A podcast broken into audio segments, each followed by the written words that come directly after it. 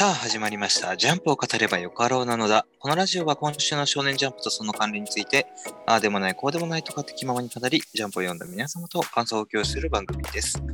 お届けするのは私、不動と日産です。よろしくお願いします。ます。今週のジャンプは2022年5月30日、えー26号ということで、表紙関東カラーは僕とロボコです。それでは早速、ワンピース第1050話、おまれということで、先々週ですね、うんえールフィ VS カイドウが、まあ、ようやくラストの大技と決め台詞ダチがあ腹いっぱい食える世界をということで、えーまあ、倒したかなという終わり方からの今週ですね。まあ、はい。あーやっぱり1050話で締めくくってきたなというところが今週の率直な感想ですね。そうですね。勝利宣言自体は今週があー正式にやられたもので。うん。そうね。まあちょっとバジェラングガンでカイドウが、あの、まあこのカイドウの穴とビッグマムの穴がなんかね、うん並んでるのもまた面白いんですけど、シュールですよね。そうですね。あの、ここまで、ここまで落としたかっていうのと、あと、ローとキッドの技もマムをここまで落とし込んだのかっていうのも少し驚きでしたけどね。そうですね。まあまあ、キットの攻撃がビームみたいなもんだったんで、まだわかるんですけど、ルフィの攻撃についてはもう殴った衝撃で、ここまで行ってるってわけですからね。とんでもない力でしょ。そうっすね。うん、しかもなんか思いのほかルフィのダメージ、そんなにこうボロボロになったって感じはなく、うまくヤマトがね、キャッチしてくれましたけど、はいはい。ね、まあまあいつものルフィになんか戻ってますね。そうですね。ギアフィプスの影響とかっていうのは今のところ見られないですからね。ね、この時のちょっとヤマトのこの表情のね、可愛さもあって、やっぱりヤマト仲間になってくんないかななんて思っちゃいますけどね。まあ実際この後どうすんのかって言ったらまあもちろんねワノ国に残る可能性も全然あるんかなと思いますけど同じようにえ外の世界に出ることをもともと目標にもしてましたから出る可能性もあるんじゃないかなと思いますけどね。まあおでんのね、発想的なというか、オマージュというか、うん、おでんがね、ゴールド・ディ・ロジャーと旅立ったように、うん、ヤマトがルフィと旅立つっていう展開もいいんじゃないかななんて思っちゃいますけどね。そうですね。うん、まあ何よりね、なんか可愛いですからね。オイレ系要因がまた増えますね。お色気要因がね、確かに。で、まあ、この和の国編ね、えっ、と、連載気づけば4年だそうでして、4年。えーまあ、ようやくエピローグがちょっと流れ出したなという、今回のこの男のね、はいはいえー男と天狗の会話だったり、はいはいはい。まあ、あるこういうなんかやっぱり締めくくりにつながる、うーなんだろうな、あー街の人たちの感想というか、思いというか、そういうのはいいですね。そうですね。まあ連載、この和の国編が始まったタイミングでちょうど大学入学した子だったら、卒業までの走馬灯とともにこれが蘇るんでしょうね。そうね。まるまる大学生活が和の国編だったみたいなそういうことですか。感じですよね。確かに。まあでもなんかそう考えると4年ってあっという間だったような気が私的には、まあリアルタイムで読ませてもらってね、はいはいはい。思わなくもないですし、まあでもワンピースがね、救済とか各週がちょっと続いた時もあったから、ええまあそういうのがなかったら多分3年ちょっとぐらいとかでも収まったのかななんて思わなくもないですけどね。まあそうですね。まあ多少の救済はやっぱりあったっていうところはありますけど、まあ言ってもこの4年もやってたかっていう実感はちょっとしにくいですよね。やっぱりこのうん。今までの話の方がめちゃくちゃ長かったっていう実感があるんで、4年やってましたって言われたら、え、俺の人生のそんな何分の1も占めてんのみたいなぐらいの年数じゃないですか。4年って言ったら。まあまあそうだね。思ったよりも長えなと思うんです。60歳で死ぬとしたら15分の1使ってるからね。定年にそんなこと4そんな そんなこと言い出したらまあ何でもかんでもそうなんですけど。まあね。まあまあ。まあでも何はともあれね。まあ和の国編的には、ああ、綺麗に終わった形なのかな。はい。うん。まあカイドウとビッグマンも倒したし、まあ確かに濁りはなく終わったのかなと思いますけどね。そうですね。まあ、なんだかんだ、全員倒しきってるわけじゃないですけど、アプーとかもなんかこの後なんかやってきそうな雰囲気もあんまりなさそうですしね。うん、なんか、おうん、そうね。このワノ国編的には今回のこの敗戦勝利的なところも含めて、うんもう一悶着はなさそうかなとは思うんですけどね。うんうんまあ、出航に向けての一悶着は当然あるとは思います。まあまあまあまあ、そうですね。いつも通り。うん、そうね。まあ、またヤマトがね、あのうちの大将だぞって言ってるところなんかもね、えーまあもう桃桃之助がね、この和の国編を今後、まあ、将軍として牛耳っていく形になるとは思うんですけど、はいはい。うん、和の国編に残ろうとしてるのかななんていうセリフにも捉えれるかななんても思ったりはしますけどね。まあ、そうっすねどうなんでしょうね。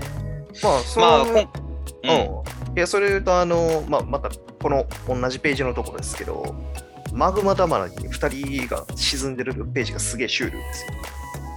うーん、ね、これ、どうなんだろうね。マグマだまりに落ちたカイドウとマム。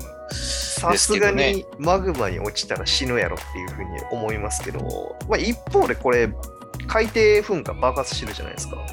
うん、そうね。うん、これの衝撃で出てきてんちゃうのかっていうふうに思わなくもないところなんで。そうね、マグマでね、マグマで死ぬか。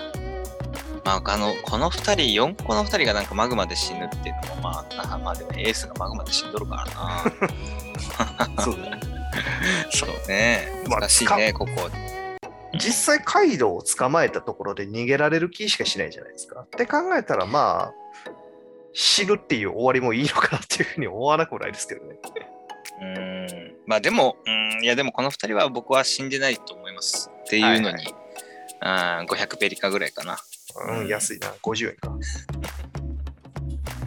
500ペリカぐらいかな。そうだねは。いや、まあ、ここでワンピースで、まあ、4個倒したとて、それがあーマグマで溶けて、はい、終わりましたという展開はちょっと考えにくいかな。まあ、はいマムのそろそろのみんでマグマで出てくるぐらいの方が、まあ、個人的には面白い展開ではあるんですけど、まあ、それはちょっと打足なので、ど。はいはい。うん、まあ、ね、あのー火山噴火の、ね、ページでも勝者麦わらのルフィって言ってますからね。まあまあまあまあ。うん間違いなくこれで倒してはいるでしょうから。まあ、この後に濁すような展開はないとは思いますけどね。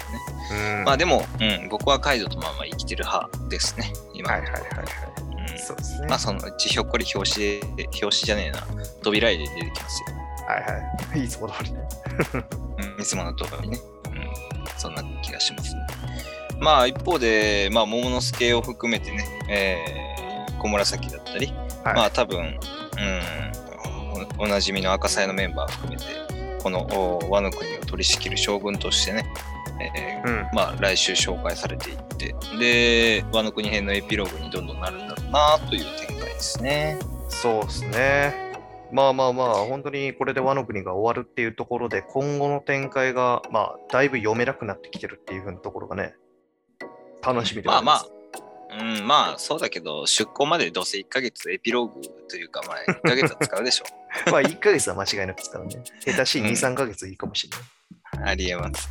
まあまあ、その辺もでも、ワンピースのこう倒した後の、なんだろうな、余韻というか、はい。宴も含めてね、まあ、楽しいところではあるので、うんえーまあ、楽しみにね、この辺の、まあちょっとなんか京志郎が最後に取り仕切ってるのがなんかこいついいとこ取りだなと思わんでもないですけど、いや、まあまあまあ、今回のね、この立役者ではありますからね。ね、オロチも最後とどめさせたしね、そういうことだし、なんかいいとこを取ってんなせんでもないですけど、まあ今後のワンピースのワノ国編のエピローグというか、あーなんだろうね、エンドロールというか、あその辺楽しみにしていきたいなと思います。はい。続きまして、呪術廻戦第186話、東京第2コロニー丸5ということで、えーまあ、カシモ VS はかりですね。まあ、パンダを、砕いたカシモに対してのはかりがね、えーまあ、戦闘に入ったわけですけれども、まあ、ええ今週は本当、呪術廻戦の良さがたっぷり入って、なおかつ、まあ、はかりの強さっていうのが改めて実感できて、ああ、乗ってる時は乙骨より強いかもしれないっていうのはこういうことかっていうのが、あーもうなんかね、すごい見せられた1話でしたね。そうですね。まあやっぱりはかりの美欲っていうのが今回でより磨きがかかったって言いますかね、出てきた感じがあったんで、まあ今回のそのはかり人気だいぶ上がるんじゃないですかね。うん、そうね。まあ、戦闘能力しっかり、なんかね、えーまあ、見せ方、アクションの見せ方もそうなんですけど、まあ、でも、予想通り、やっぱり、あの、シャルル編での大当たりをそのまま引き連れて、えーここにボーナスを持ってきたっていう、まあ、要するに、シャルルは、あー生贄となったというような感じ。瞬殺やったんでしょうね。まあ、よほどそうだった。まあ、よほどそうだったというか、大当たりして多分、ボーナスを使うまでもなく終わらせて帰って、こっちに来たんでしょうね。そういうことでしょうね。うん。まあ、もしくは無駄にあと1回あの領域展開して大当たりを当ててきたかですけど、はいはいはいまあ多分前者だかなと思いますけどね。そうですね。まあ、この寄せやと、後々チラッとだけしか語られないんでしょうね。アイスについては。まあ、シャルルはね、まあ、まあでもなんかそんな、なんだろうな、土台というか、あの、かわいそうな生贄ちゃんで終わるようなキャラでもないかなと思うので、まあ、後ほど出てくるのは出てくると思いますけどね。はいはい。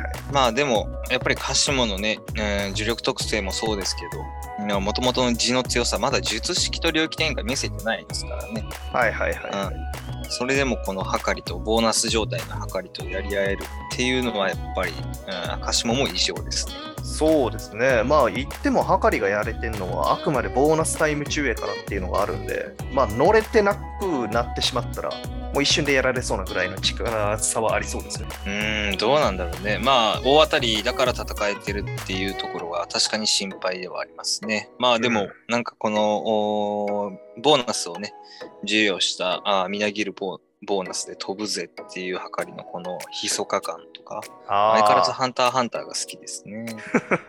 いや、あれですねね。な話の途中で急に話を聞かなくなって、なんか来たーっつってるあたり、この辺のあれですね、サウナ入った後の整う感じに似てますね。あー、来たーみたいな感じに僕なるほど。まあ、僕飛サウナぶぜ嫌いなんで。まあ、僕は全然好きじゃないんで、あの、はいあんまり、まあわか、半分わかる、半分わからないんですけど、あー整うってこんな感じなんですね。そうそうそうそうみ。あー、来たーみたいな感じになる。はかり気分になれますよ。決まっちゃってるじゃないですか。なるほど。そうそうそう。まあ今後じゃあ、あの、銭湯でこれが繰り広げられるわけね。そうそうそう。ボーナス、ボーナスタイムね。うんこれから毎回言うわ。まあ、はかりも実際サウナとか好きそうですけど、ああ、関好きそう係ないですけど。うん、関係ないですけど。で、またね、マイケル・ジャクソンの、はかりもこれ僕すごい好きですね。そうですね、指差しでポーっつってね。そう。からのこう、ググッとして、えー脚力で飛んでこの蹴りに入って膝蹴りに入っていくアクションもアニメで見たいなーとすごく思いますし、まあもうやっぱり呪術廻戦のね、この対立術同士のぶつかり合いは本当見てて飽きないですね、全く。まあ、お骨とこの前の石氷もそうですけど。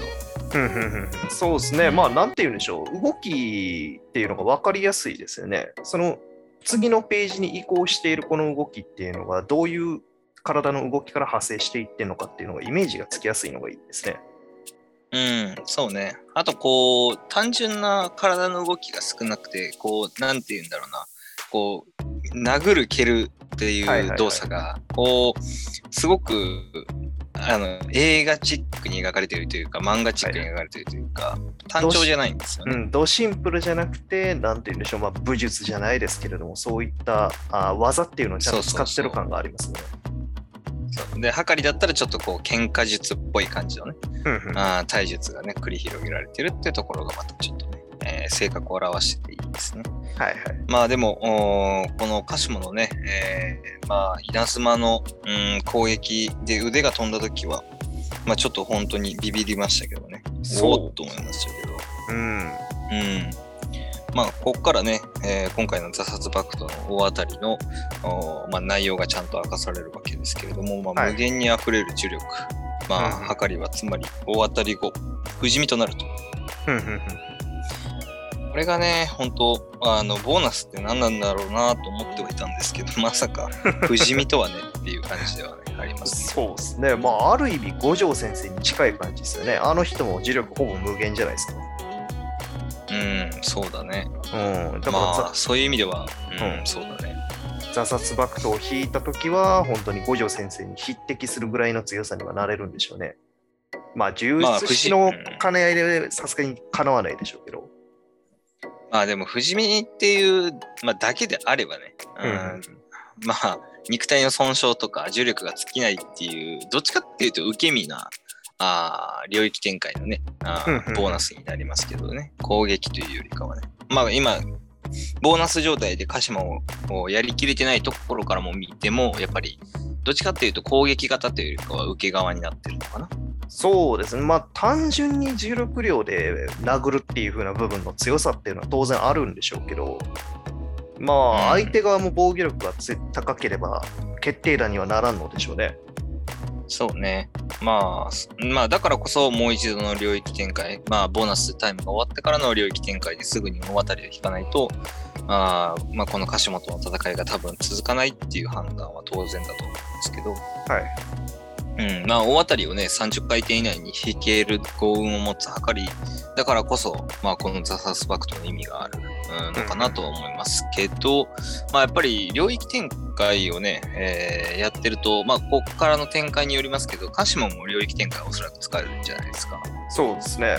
うん。領域展開同士のぶつかり合いになった時にどうなるのかっていうのが一つ懸念かな。そうですね。もうそれこそカシモに塗り替えられる可能性が全然あるわけですから、この辺はだいぶ、うん、心配な点ではあるよね。そうそうそう。まあ、それがね、ザ・スバクトを上回るようなあー領域展開であればあー、ボーナスに入れなければね、はかりも当然、うん、その肉体と体術に頼るしかなくなってしまうので、ちょっとね、歌詞もじゃあ難しいのかななんていうふうにも思ってしまいますしね。まあでも、こういうのがちょっと気になりだしたところで、来週9歳ね。さあね。まあまあ、呪術廻戦もね、まあ、各週に近いってこともないから、3週やって1週休みぐらいかな。ええまあまあ、まあちょっと霧のいいとこっちゃ霧のいいとこですね。先週で止まらなくてよかったな。まあまあまあまあ、この拮抗した状態っていうところを続けてくれるっていうのは、まだいいタイミングですからね。そうね。まあ、ハッカリのかっこよさもちょっとね、知れたところで、はい。まあ、この鹿島戦、はい、引き続きザ・ハスバクトと、ああとは、あー我らがあー我慢リーチ、便意我慢リーチがね、どう展開されていくのかっていったところを楽しみにえー待っていきたいなと思います。はい。続きまして、坂本デイズ、デイズ72、じゃあな、ということで、えーまあ、VR、学、うー VS、まあ、坂本さんがね、えー先週終わって、まあ、JCC 編入試験がどうなるかなというところだったんですけれども、まあ、今週、まあ、いろいろ話のこう転換期というか、あーストーリーがね、えー一変するっていうような引きと、まあ、あとは、ちょっと日常も含まれながら、あー楽しい回でしたね。そうですね。まあまあ、とりあえずあれでしたね。あの、編入試験合格者っていうのも発表されてね、うん、見事ね。うん、見事うん嫌なやつが受かってくれたっていうところで。うん これで嫌なやつとアキラちゃんの学園あー生活が、学園、なんだろう、恋愛物語が進むわけですね。そういうことですよ。セバ真冬あたりが取り合いになるんですよ。結局ね、結局真冬がね。まあでも、トラマルちゃんかわいそうですね。推しが、なんか、はい太っはいはいてて、落ち込んでますけど。いえ、もうその程度で推しをやめるんであれば、まあ、愛はその程度やったっていうことですよ。まあ確かにね。まあそれは言えなくもないですけど、もうでもいきなり脳内に描かれるのが単折りって、ちょっと辛辣ですよね。まあもう本音が出ちゃったんでしょうけど。そうで、まさかここまで底折りとは思ってなかったですからね。そうね、もうちょっとなんか考えてくれても、というよりかは、今の坂本さんの良さを受け入れてくれてもよかったんじゃないのって思っちゃいますけど、まあ、よほど元々のビジュアルに惹かれてたんでしょうね。まあでも、頑張ればこうなるんですけどね。ああ、だいぶ頑張ったらね。まあ最近痩せれんくなってますけど。まあそうね。まあということは、まあ今回あれでしょうね。この後、トラマルと真冬が捉えられたじゃないですか。はいはいはい。スラーたち。まあ、どうせスラーたちと VS がまたあると思うん。その時にトラマルが惚れ直すパターンの展開が、まあ、あれあれですかね。予想できるのかなと思いました。ね、太った状態で惚れるのか、まさあももしくは何かしらの理由で痩せることになって、そのシーンを見てしまうかでしょうね。まあそうね、スラー側との対峙の時に、まうん。あ本気の坂本さんが出てきて、最終的にまたトラマルが担当、担当入り、えー また推し、推し活に入るというような展開。もうなんか予想できるような気がしますけどね。うんうんうんまあまあ、でも、今週はなんかもう坂本さんがずっとあのぐるぐる巻きのシーンをあの抱え込んでるのが、ちょっとシュールでしたけどね。仲いいっすね、こいつら。うん、うん、本当になんか青虫みたいなシーンがね、ずっと抱えられて、面白かったですけど。そうっすしかもなんか坂本さん、伝説の殺し屋ってバレてて、ね、JCC 入れるんかいみたいなね、ところもありますけどね。そうっすね。編入試験に合格してますから、もう一回再入学ってことなんでしょうね。それも別に問題ないんやっていうのがね、うんちょっと あれですけど、まあまあまあ、その辺は入れないと意味ないですしね、JCC はいまあ、あとは、まあ、シナヤの、今回なんか素のシナヤが出てきましたけど、まあ、ただのアホなバイト生だったっていうだけだったそうですね。だいぶシュールな感じのキャラですね。涙の描き方が雑。雑ですね。まあ、なんか今後出てこなさそうなキャラではもう当然あるんですけど、はいはいはい。まあ、奨学奨学金、返済義務を知らずに奨学金を借りてたみたいでして、はいはいはい。名前名前がかっこいいから奨学金借りるってあると思うんですけど、まあ、借金やとは思わなかったってことなんでしょうね。まあでも確かに学生が一番最初に触れる、こう、なんだろうな、金貸しのはいはい。制度ではあると思うので、確かに奨学金ってそう思えば結構怖い制度ではあるんですけどね。まあ、よう言われますねがついて。たりね。うん。あの、うんもう借金って言えよっていうふうに言そうわれますからね本。当にね。市内の声は多分全国のこう新社会人の2年目ぐらいの声になる。はいはいはい。うん、もう僕もこれはちょっと思ったことはありますけどね。奨学金ってめんどくさいですね。まあ、一応バイト代はちゃんと入ってたらしいですから。まあ良かったですけどね。まあでもあの、あれだけの、おーなんだろう、激闘があって、体が壊れてないのが不思議ですけどね。まあ、どうなんでしょうね。血出てたとは思いますから、ある程度の治療は必要そうですけどね。うん、でもなんかもうう腕とか足とかバッキバキにあのなっててもね、変ではないんですけど、はいまあまあまあ、まあその辺はね、まあご愛嬌ということと、まああとカジ君がね、えー無事でよかったですね。そうですね。まあ、腹えぐられてたんで、だいぶやばそうですけどね、この中では。うん。まあでもなんとか息を吹き返したというよりか、まあまあ意識はあるし、喋れてるし、まあまあ治療はなんとかなりそうですね。そうですね。まあ一方でまあちょっと不穏な動きを見せたのがやはりスラー側のね、えーまあリアクションというか今回の試験を通してリアクション。まあ、あガクが選出した2名っていうのがやっぱりトラマルと真冬かはい。っていう感じなんですけど、まあまあ、この辺りは予想通りではありましたね。まあ多分、アキラちゃんのあの姿を見てたらアキラちゃんを引き抜いたでしょうね。はいはい。そこは見てなかったですからね。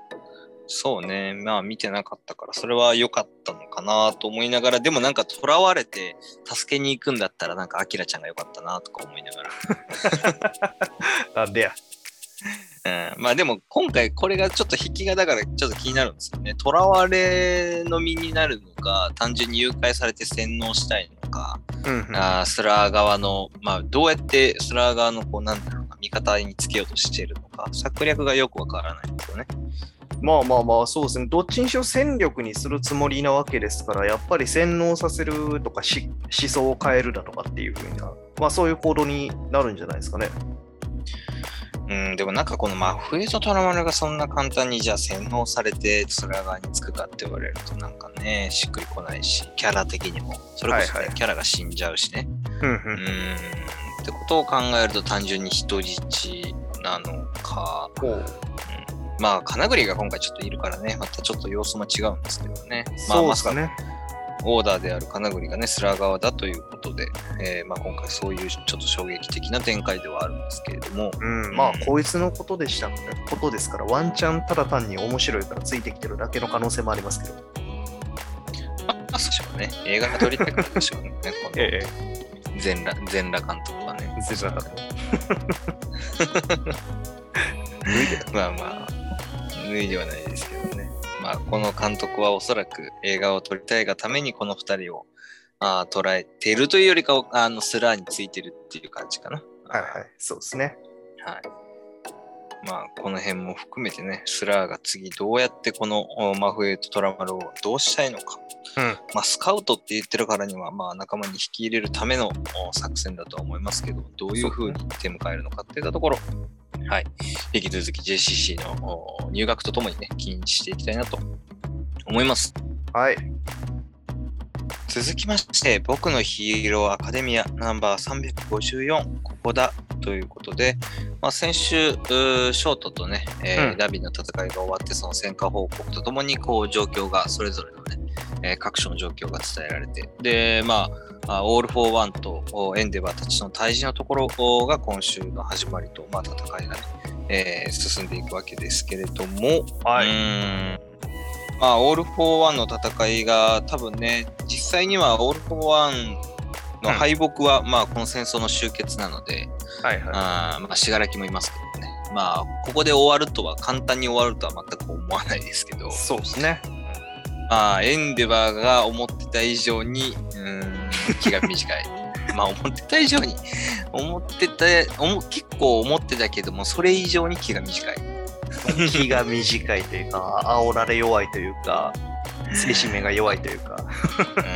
うん本当にね、あの、ちょっと学ばないというか、短期は損期とよく言いますが、本当にそれをね、えー対応なしてるなという感じのお今週ですね。まあ、オール・フォー・ワンの、うん、弱点、マスクですって言ってますけど、まあまあ、それはね、あの見てた通り、本当にそのままなんですけど、はい、まあ、それをね、叩くためにも、まあ、少数制でね、能力を奪われないように立ち回らないといけない。これが結構、うんオール・フォー・ワン相手で一番難しいところなのかなと思いますけどね。そうですね、まあ十分な戦力持ってないと奪われるだけっていうのが問題ですから。うーん、まあ、触れずにね、えー遠距離系の攻撃が主体となってやらないと、やっぱりね、うんえー倒せないのかな。まあ、けまあ、削っていかないといけないっていうところがね、あーかなりきついですよね。まあ、エンデバーとオーホークスのね、えーまあ、連携でそれをやっていきたいなというところだったんですけど、まあ、早速ね、えーまあ、オール・フォー・ワンの口ですよね、攻撃。うん攻撃を受け口て。の撃と書いて口撃。はい。まあ、燈矢くんのね、えー過去にも、まあ、オール・フォー・ワンが関わっていた。これは、あの、荼毘のね、過去を描かれてるところで、描ね、オール・フォー・ワンが出てきてたので、まあ、我々読者からすると、ああ、や知ってました、知ってましたって感じではあるんですけど、まあ、改めてそれがね、知らされたエンデバーにとっては、まあ、切れるでしょうね。まあそうですね。まあとはいえ生きてたっていうことですから、可能性として考えられなくはなかったわけですけどね。燈矢の体が見つからなかった。で、生きてて、ヴィラン側にいてたっていうところを想定すると、ありえない話。やでも、あの時、うん、うんでもあの時、まあ、燈矢が体はあったと。で、はいはいそれをオール・フォー・ワンが介入してなければ、エンデバーが燈矢の体をきっと見つけてたはずでしょ。まあ、もしくは、ねまあ、その、助けに来た一般の方がね、うん。あ一般というか警察だったりとか消防団だったりとかね、はい。まあ、のが回収してた、まあ、何せオール・フォー・ワンが回収してなかったら今の荼毘はなかったんじゃないかっていう考えが巡るわけじゃないですか、当然。まあまあまあ、そうですね。うん。そういうところでの怒りでしょうね。まあ、東野がああなってしまった、いかなってしまった原因はやっぱりお前かっていうようなところはやっぱりやりきれないですし、自分の息子をね、結局自分のお息子に、えー手をかけさせないといけない ことになってしまってるっていうとところからしてもやっぱりね、エンデバーとしては、負い目も責任感もいろいろ背負ってることなんでしょうからね。うんまあ、きついんでしょうね。まあ、ホークスはね、はっきり言ってますけどね、今この人にダビと戦って勝つことできなかったう。うん。まあ、それはその通りだと思います。そうですね。やられるだけになりそうですからね。まあ、なんやかんや、あの、息子をボコボコにしてっていう改心させるなんてことはエンデバーには多分難しいでしょう。そうですね。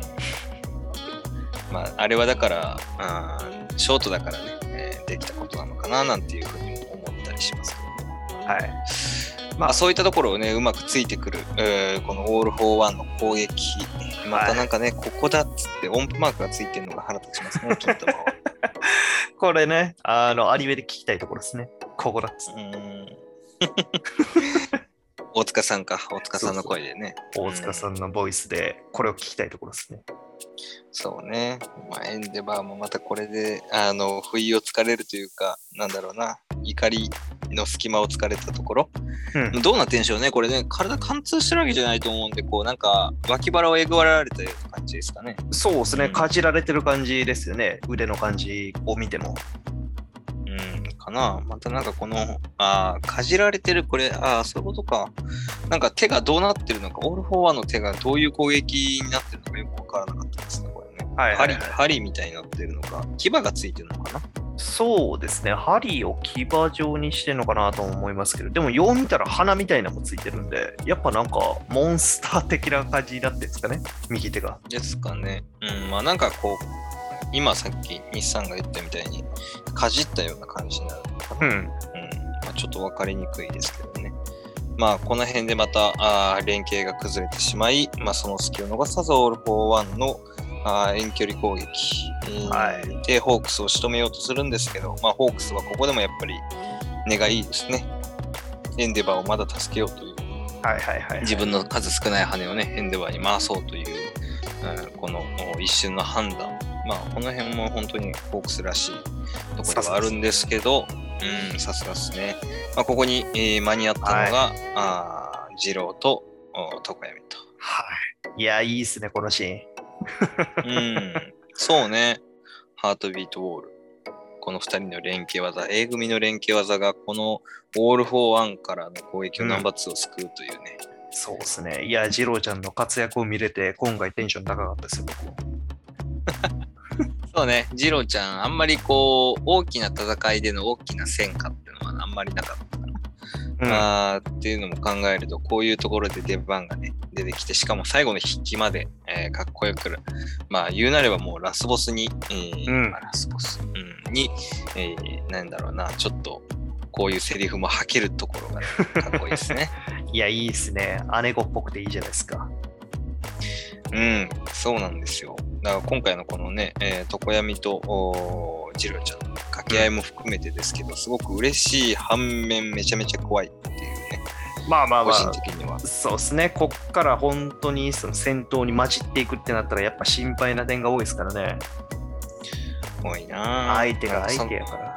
うん、そんじゃそこら辺のね、ヴィランならまだしもね、オール・フォー・ワンなんでね、全く、なんだろうな、安心はないですね。安心は全くできないです。うん、早々に引いといてほしいね。そうね、またこのヒロアカがね、最終決戦っていうところがあって、漫画の最終決戦って大体消耗戦じゃないですか。えまあ言うなればキャラの消耗戦。えはい。うん。っていうのを考えるとあまり言いたかないですけど、怖いですね。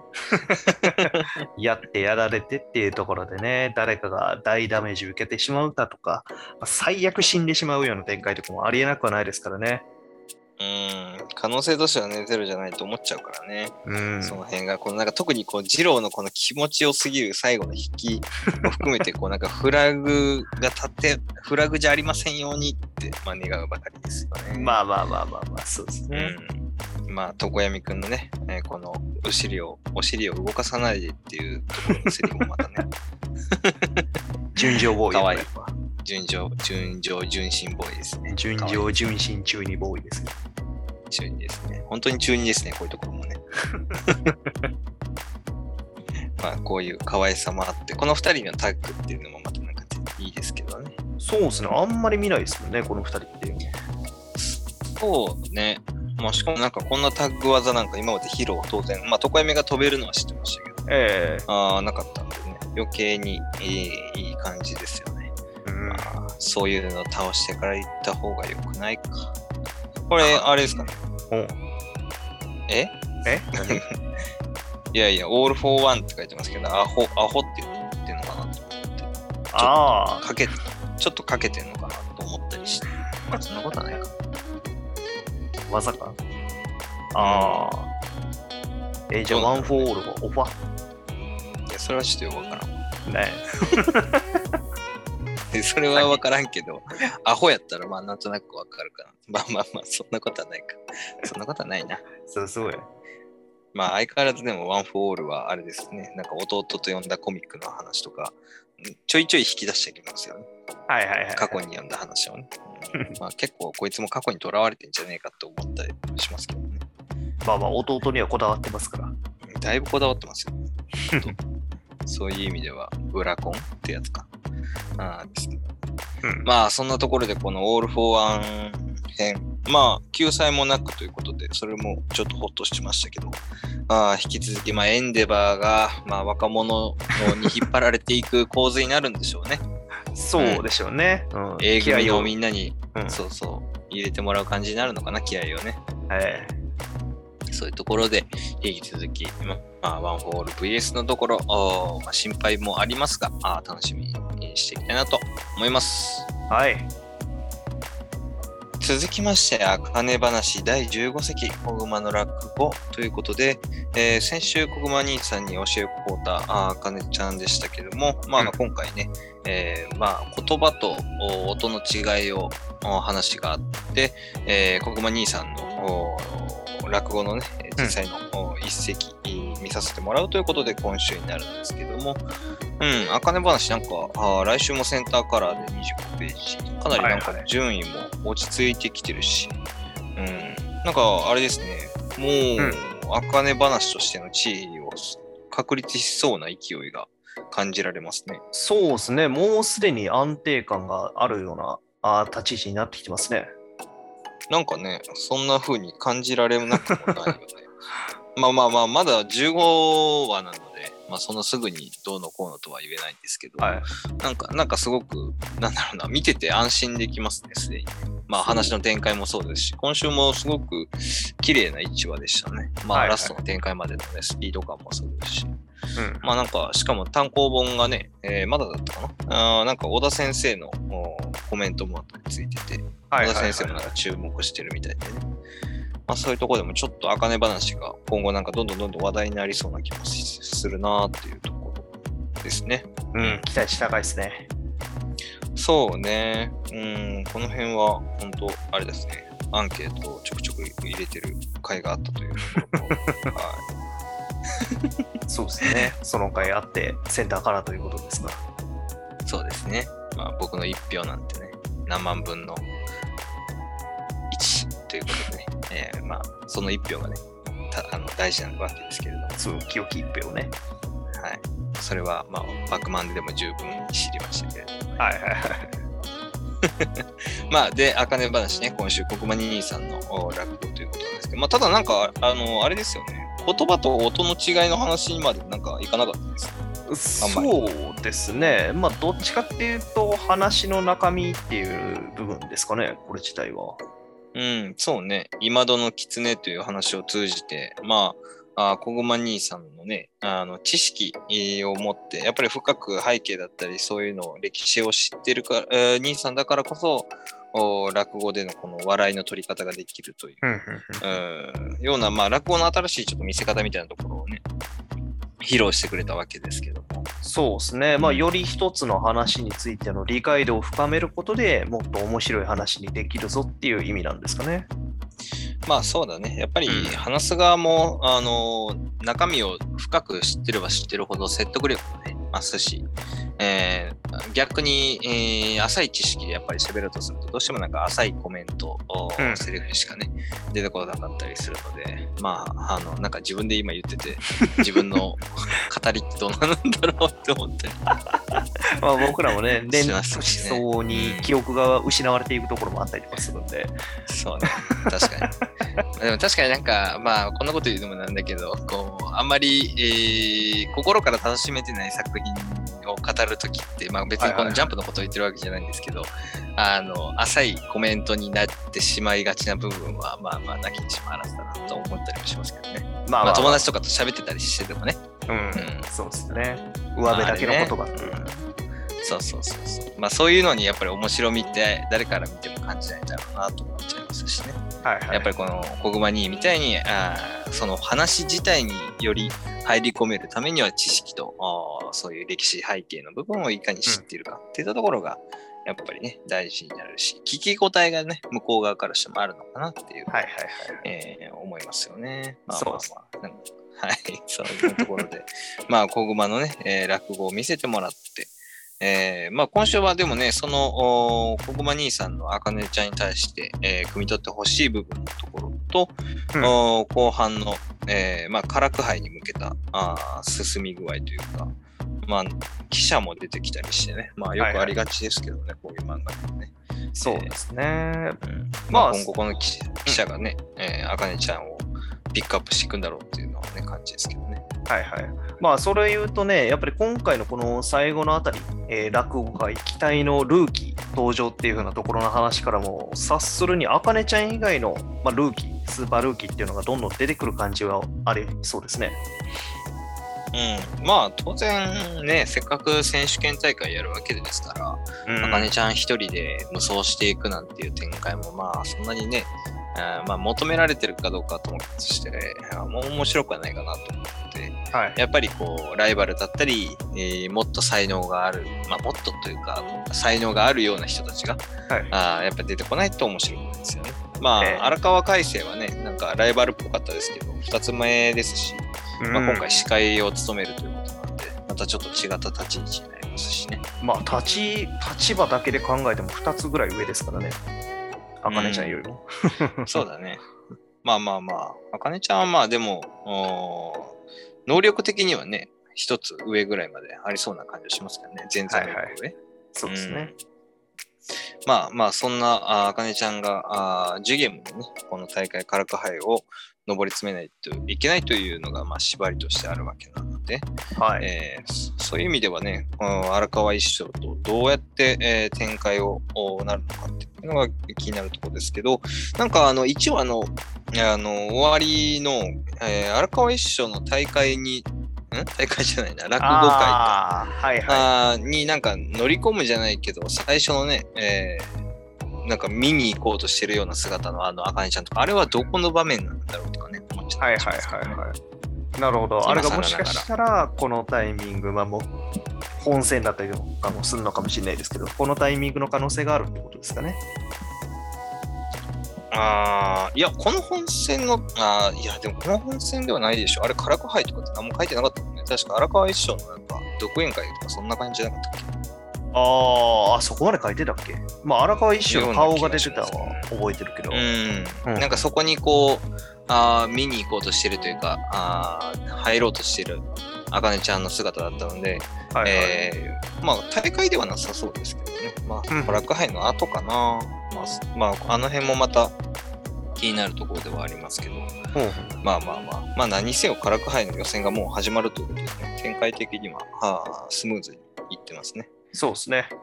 うん。まあ先生があまたちょっとこの歴史の書物なんかも提供してくれるってことで、まあ、先生とのうん関わり合いがこういうところで出てくる、先生の助けが出てくるっていうためを計算して、えー前のあの先生会、先生がちょっと改心する、あかねちゃんを最終的にこう背中を押す形になったっていう展開を作ってたっていうのは、まあさすがだなというところですね。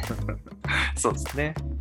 うん。まあじゃないとね、先生が助ける、うん、理由付けにならないですからね。うん。まあ、思ったよりもいろいろと詳しいというか、文系の先生なんですかね、おそらく。ね、何の教科の先生？文系？まあ文系かな。まあでも何にせよこう、なんか、あかねちゃんが勉強するってなったら、何でも助けてくれそうなあ感じで、はい。そういう意味ではね、えー頼りになりそうですし、はい。まあ、カラック杯予選に向かうこのあかねちゃんもさながら、あーアクションシーンに入りそうな気合がね、見えますけど、そんな漫画やっ なんかね、もう、スタンドでも出しそうな勢いですよ。けなるほど。まあそんなところで次回、えー大人気御礼センターからということで、引き続きね、カラク杯予選に向けたあがね話、楽しみにしていきたいなと思います。はい。続きまして、青の箱、シャープ54、水分補給ということで、まあ先週、うん、白雪姫の、お練習、演劇の練習をしていたあーひなちゃんと大輝くん、うん、に、まあひなちゃんの、おなんだろうな、攻撃。はい。バジラングガン、バジラングガンがあ発動したわけですけれど、そっち、ここだじゃなくて。まあどそうだね、どっちでもいいけどね、まあ、あーひなちゃんの猛烈なはいアプローチがね、始まったわけですけれども、まあそのお展開や、まあ大気があー理性を失うのか、あーはい。抑抑除してしまうのかっていったところがね、注目されてましたけれども、はまあ当然のごとくなあーセリフでしたね。い。しないよと。うん、冷たい。思ったよりも冷めた返答やったね。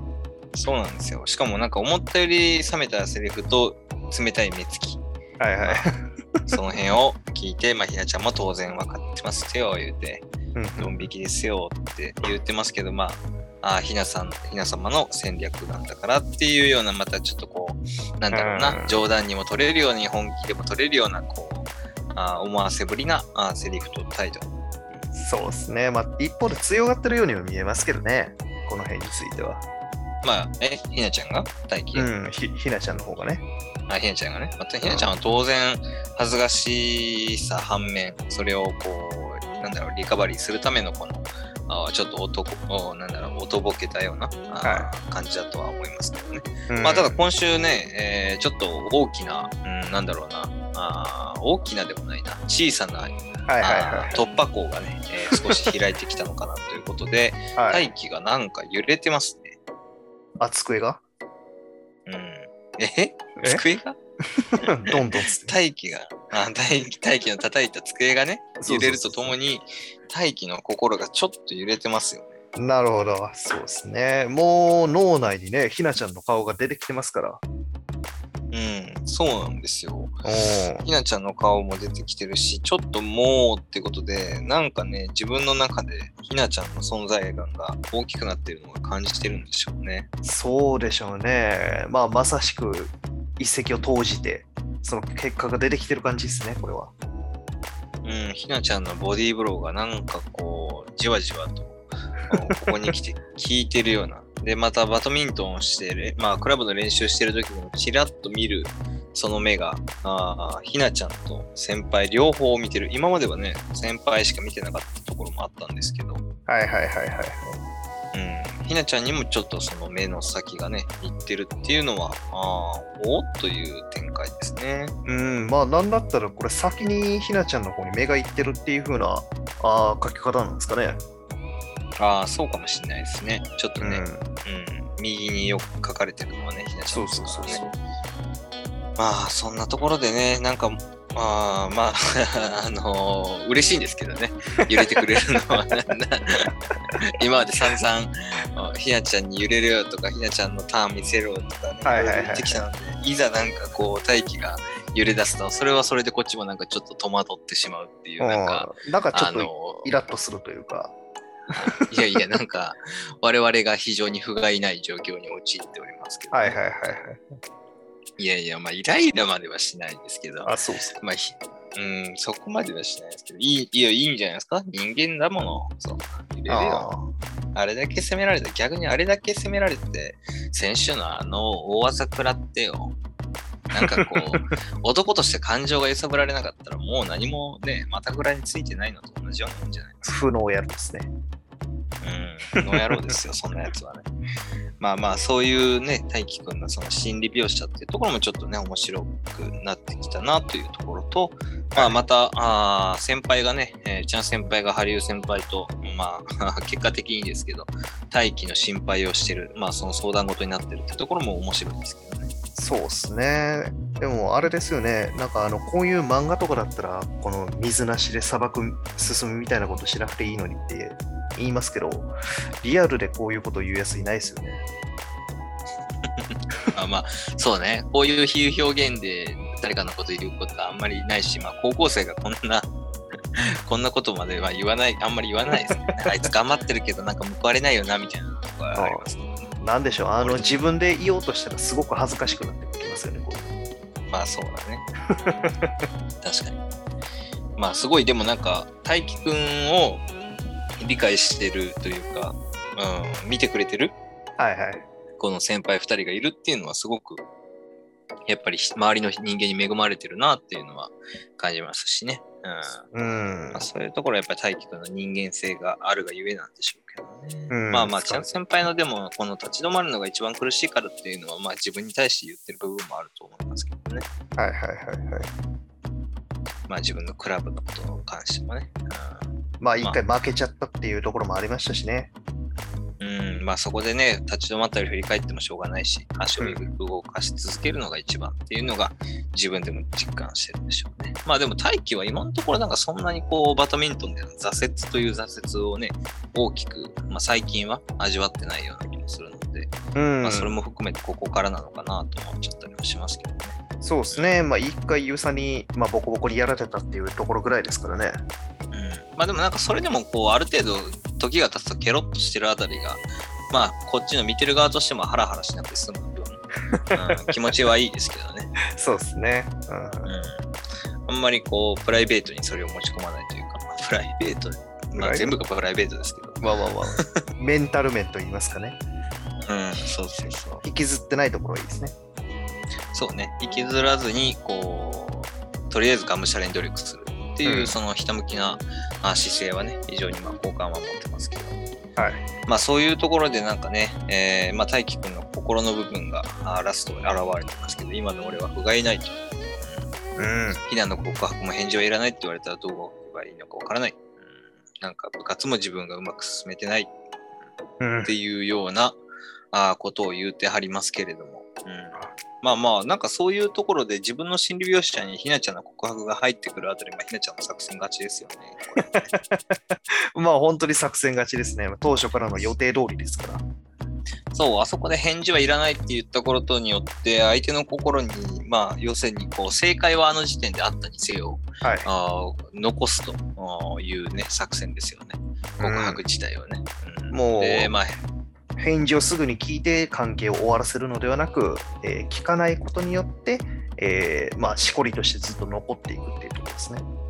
そうそうそう。まあ、そういう、なんか、ひなちゃんのね、えーやり方が改めてうまかったなっていうのがね、まあ、またこういう感じで見て取れるんですけど。なんかこう言うと、まあまるでひなちゃんが悪女みたいじゃないですか。えー、ちゃん先輩もひなちゃんももうみんな計算ですよ。そうやった？ナチュラルにやってるんですよ。こういうあ高、まあ、こういう高校生はっていうか、どうなんでしょうね。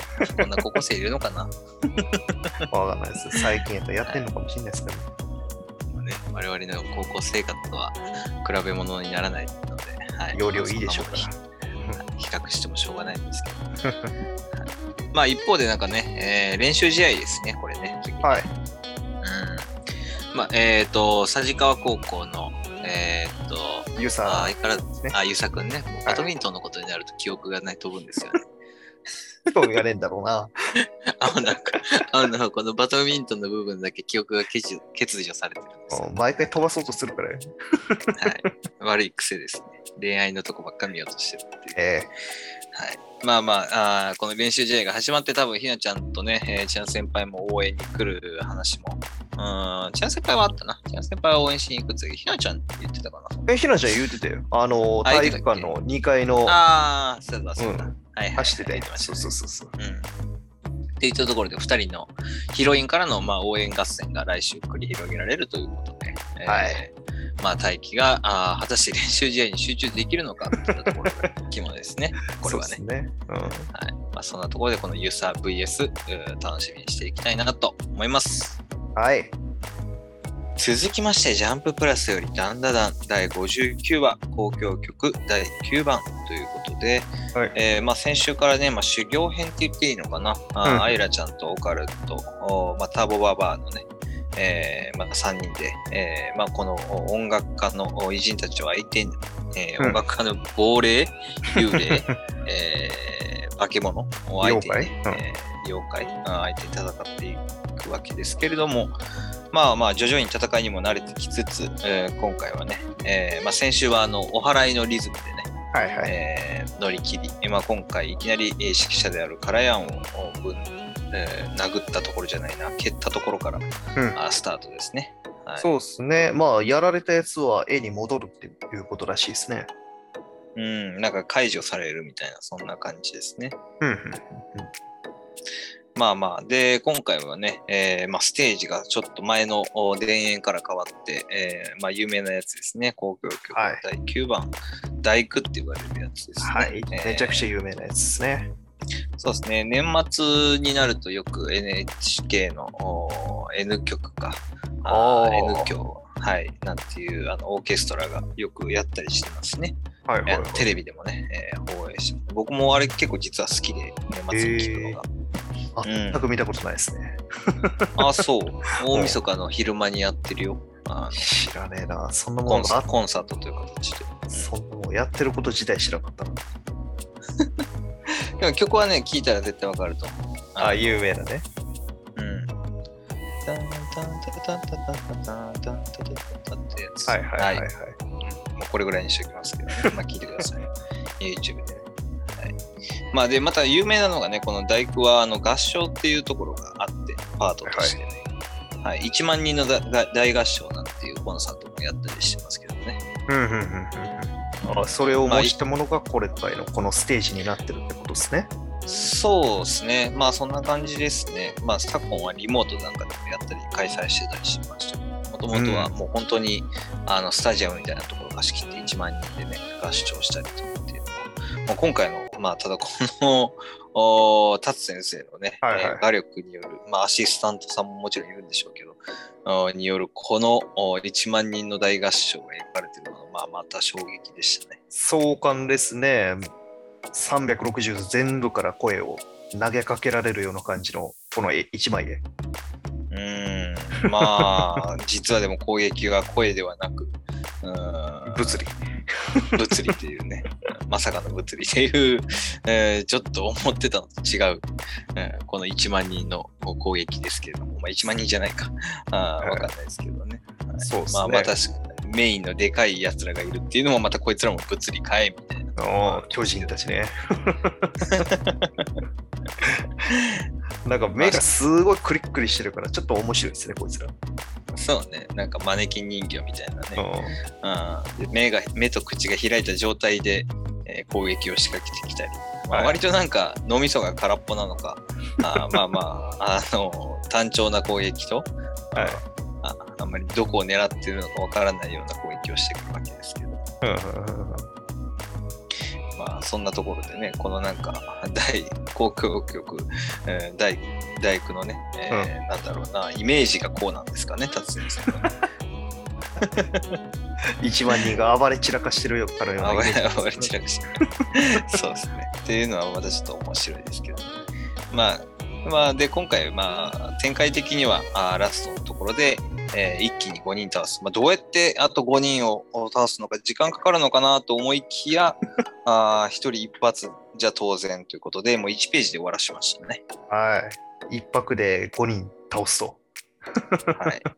またこの、おおじぎ、おじぎみたいな、ヘドバンみたいな、はいはいはいヘドバンかなあーで倒すオカルン。新しい技ですね。前はなんかスクワットを習得してましたけど、はいはいはい。ついにヘドバンかっていう感じですね、次はね。だいぶ気をてらった攻撃ばっかりですね。そうね。なんか、シンプルに殴る、蹴るっていうよりかは、まあ、ぶつかるか、スクワットか、はいはいあヘドバンが今の選択肢かな。そうっすね。結局、あの、殴るっていう攻撃もしなくなりましたからね。練習してましたけど。ね。確かにね、パンチを教わったりとかって言ってましたけどね。はい。まあまあ、今のところこうリズム的な感覚を含めるとこれが一番オカルンは最適なんでしょうね。うんうんうん。まあそんなところで、えー偉人たち5人をやっつけたわけですけれども、バッハのカツラが飛んでってますね。かわいそう。風下が見えてますね。つるっぱげやね。下下下地が見えてますね、下地が。うんまあ、これで、まあ、全員倒して修行編終わりっていう感じなんですかね。まあまあまあ、一拍で5拍子をのリズムをつかんで、まあ、ジジに、ジジの動きに追いついていける。うんオカルンとアイラちゃんが出来上がったっていう感じかな。そうね展開的にはね。ううんん。まあ、ただ、うん、そうだね。この後、だから、ジジのとこにも多分まあ戻る展開になるんだろうけど、ジジがあのまま終わってるとは思えないしね。はいはいはい。それにジジ一泊で10拍子ぐらい動けるって言ってませんでしたっけ？ああ、マックスでそれぐらいだって。うん。って考えたらまだ足りないっていう風な可能性もありそうですけどね。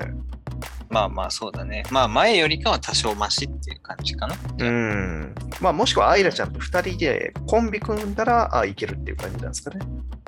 まあ二人がかりなら、ううん、かもしれないですね。まあももちゃんもいますし、ね、はいはい。まあそういうところで、えー、まあ時事をいかに抑え込むかというか、まあでもな、なんかそんな単純じゃないような気がしますけどね。時事のメンタルの部分のね、問題がちょっとありそうな気がするので、そういったところの展開に次、えー、つながっていくのかな。まあまあうんうん何せよ、このおヘドバンにぶら下がっているターボアワーの可愛い一話でしたね。そうですね。途中はもう振り回されてるだけでしたけど、途中からヘドバンに合わせてますからね。そうね、なんか一瞬なんか気失ってる感じのように見えなくなりターボアワーあまりの勢いに焦点して。焦点してるような感じにも見えなくはないですけど、えまあこの辺もまたターボババアの可愛さも相まって、えー次回もあダダダ楽しみにしていきたいなと思います。はい。はい、ここまで今週の週刊少年ジャンプ26号を語ってきました。えーまあ、今週はね、あの表紙関東からのロボコもアニメ化ということで、おめでたいニュースで、うん。まあ、ロボコもね、ギャグ漫画として、なんかね、地位を確立してくれてますし、え安定した面白さもありますし、まあ、やっぱりパロパロディがね、いいですね。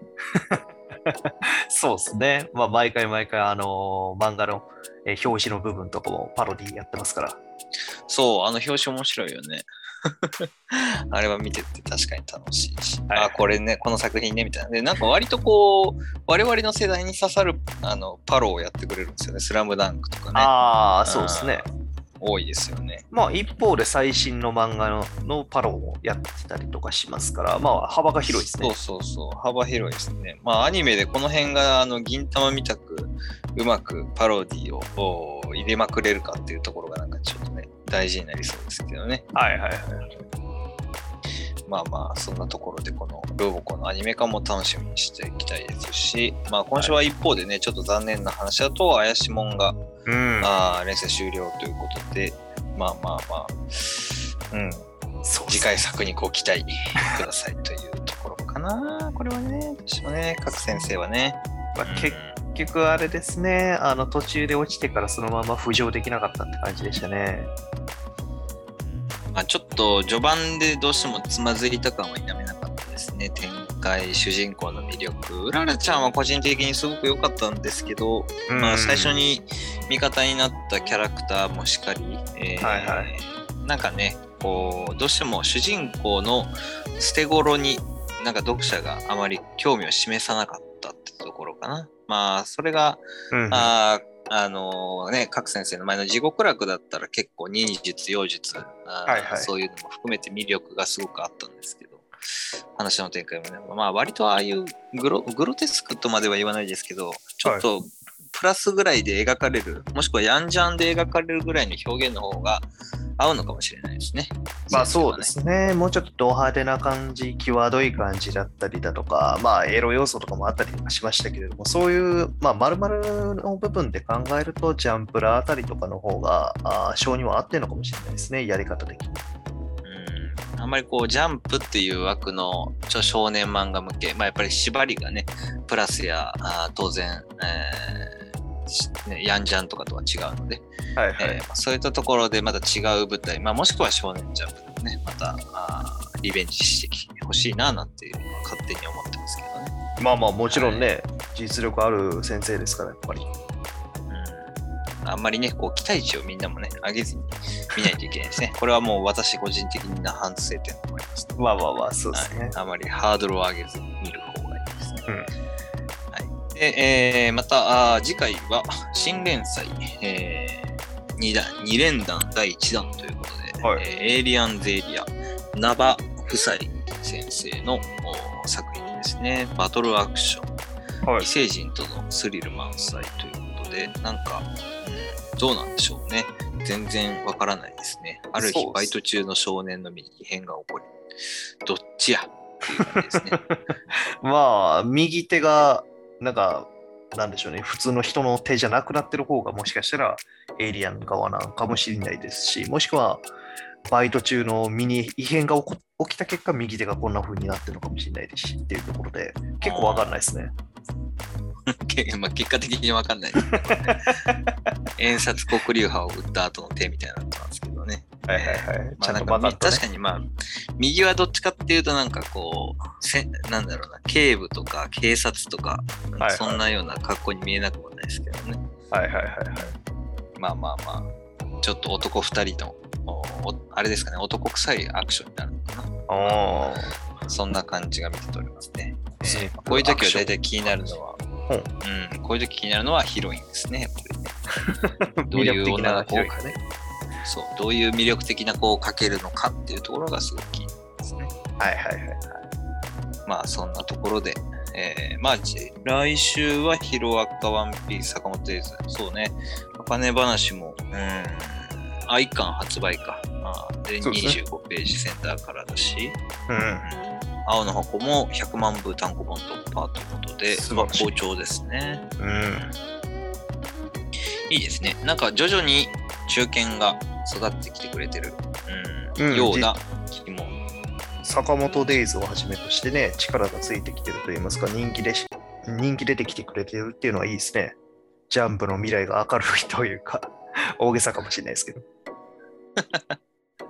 まあそうね。まあ十何年ジャンプ読んでると、やっぱりこうやって時代とともにこう流れていく作品、はい。えー消えていく作品、成長していく作品、まあね、いろいろ入れ替えがあって当然なんですけど、はい。ね、まあいつも大体こう振り返れば、ああ、あの作品良かったな、と思うこともありますけど、うん。まあそういう意味での本当の暗黒期なんてものはないんですよっていう話なんですけどね。なるほど。はい。はい。いつだって黄金期って言いたいじゃないですか。そうかな。なるほどね。まあ、とはいえ、ヒロアカとワンピースが近々終わってしまうんじゃないかという不安え感はやっぱりどうしてもある。ーそうですね。まあでもこれはナルトとブリーチが終わる時も思ってたしな。まあまあまあまあ、次世代っていうのはどうしても出てきてくれますから、まあそのあたりで寂しさっていうものはあるかもしれないですけど、まあとはいえ、ワンピースじゃあ実際いつ終わんねんっていう感じもなくはないですけど、まあワンピースはまあ、うん、まあ、小田先生が書いてくれるんだったらあと5年も10年も持つでしょうとは思います。そうですね。まあ何にせよ、こち亀が終わった時のね、寂しさよりあの上回る作品は、ワンピースぐらいかな、それこそ。間違いないですね。こち亀、いいともが終わるかのような、そんな衝撃がそうね文字来るかもしれないというところで。まあ、それも一つの良さ良さなんですけどね。ジャンプを読んでいく上で、リアルタイムで味わえる良さですけどね。そうですね。はい。まあ、そんなところも含めて、まあ、じまた次週の27号も語っていきたいなと思います。はい。はい。それでは、今週お届けしたのは私、不動と、日産でした。ありがとうございました。ありがとうございました。バイバイ。バイバイ。